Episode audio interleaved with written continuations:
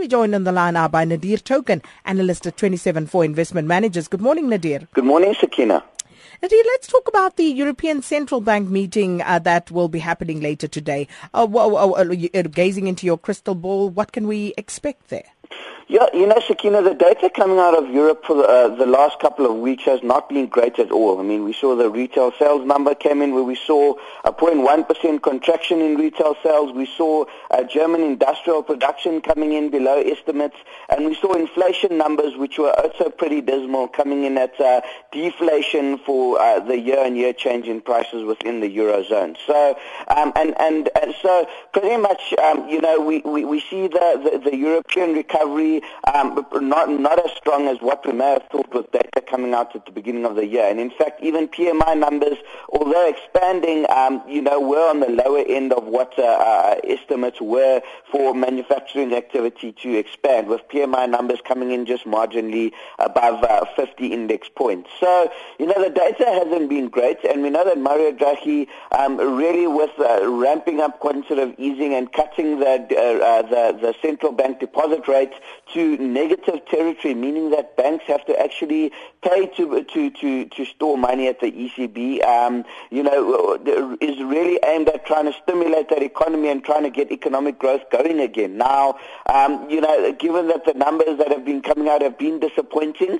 I think we can accept uh, we can expect another exceptionally dovish speech from uh, Mr. Draghi and the and the ECB Monetary Policy Committee.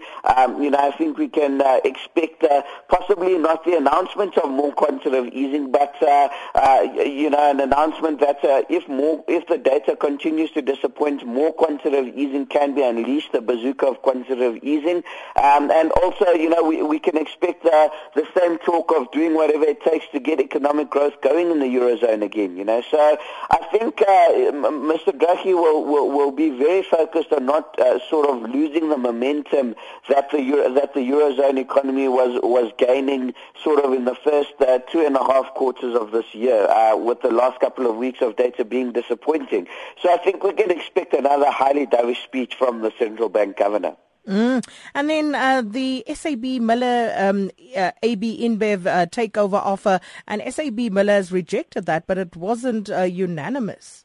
Yeah, you know, Sakina, it's quite an interesting one. I mean, this is obviously a massive deal. If you look at it, it's going to create by far the largest brewer in the world. So basically, one in three beers consumed globally is going to come from the merged entity. So it's going to be massive. And if you look at uh, the size of M&A activity, it will be the third largest M&A deal in history. So it really is a massive deal. And what we saw yesterday is that uh, um, SAB, SAB Miller's board rejected the third offer that was made by AB InBev. You know, and a lot of people are saying it was a very, very generous offer at £42.15 uh, in cash, which represents a 44% premium um, over SAB's uh, share, uh, closing share price the day before um, AB InBev made public its its its uh, uh, its bid to take over SAB Miller. So it really is a it, it really was a phenomenally large offer. I mean, it had the blessing of uh, SAB Miller's two largest shareholders, which is Altria, a tobacco company in the U.S., which, manu- which makes uh, Marlboro cigarettes, and the Santo Dominguez family um, yeah, out, out, out, of Brazil, which, are, uh, which uh, hold about 14% of the company stock. So combined, those two shareholders represent about 41% of the company shareholding, and despite the fact that it had the blessing of these two shareholders, uh, you know, the SAB board still rejected the offer. And, you know, so there were two offers that were basically put forward, uh, £42.15 in cash or uh, £2.85 in cash plus 0.48 uh, AB InBev shares for every SAB share that's held, but there was a lockup with uh, with regards to trading the AB InBev shares. So um, the, the, investors were, who were given the shares weren't allowed to trade basically for the there was a five-year lock-in, and after five years they would then uh, receive their full allotment of shares, which they could trade openly on any exchange. So you know, it really was a, it really was a very generous offer. And, uh, but SAB Miller saying that, uh, you know, they represent all the growth in the beer market, having the dominant position in emerging markets, particularly in Africa.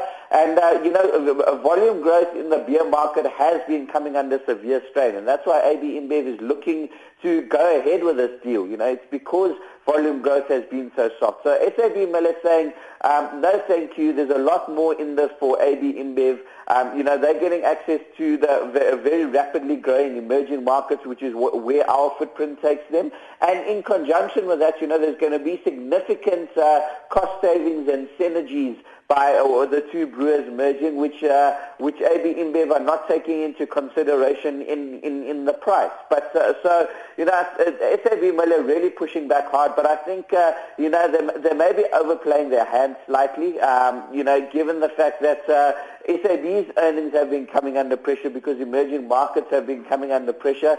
And uh, you know, at the end of the day, this does this does present a 44% premium, and you can't ignore the fact that uh, this uh, SAB Mill is operating in a, a, lot of regions in the world where currencies are very volatile and are subject to, um, you know, increasing interest rates in the U.S. and, and, and outflows, as we've seen, um, you know, across emerging market currencies for the last couple of weeks. So, you know, AB InBev has now approached uh, SAB Miller's shareholders and, and, and, and, you know, pleading with them to sort of persuade their board to, to, to accept the offer. And, uh, you know, there's, there's a number of uh, sideline issues which are also being addressed, you know, where AB InBev has, uh, has committed to having a secondary listing on the JSE for the merged entity of, uh, because 10% of SAB Miller shares are held on, on the Johannesburg Stock Exchange. And that's really to appease uh, local investors, uh, the, the biggest of which would be the Public Investment Corporation, which holds about 3% of SAB stock.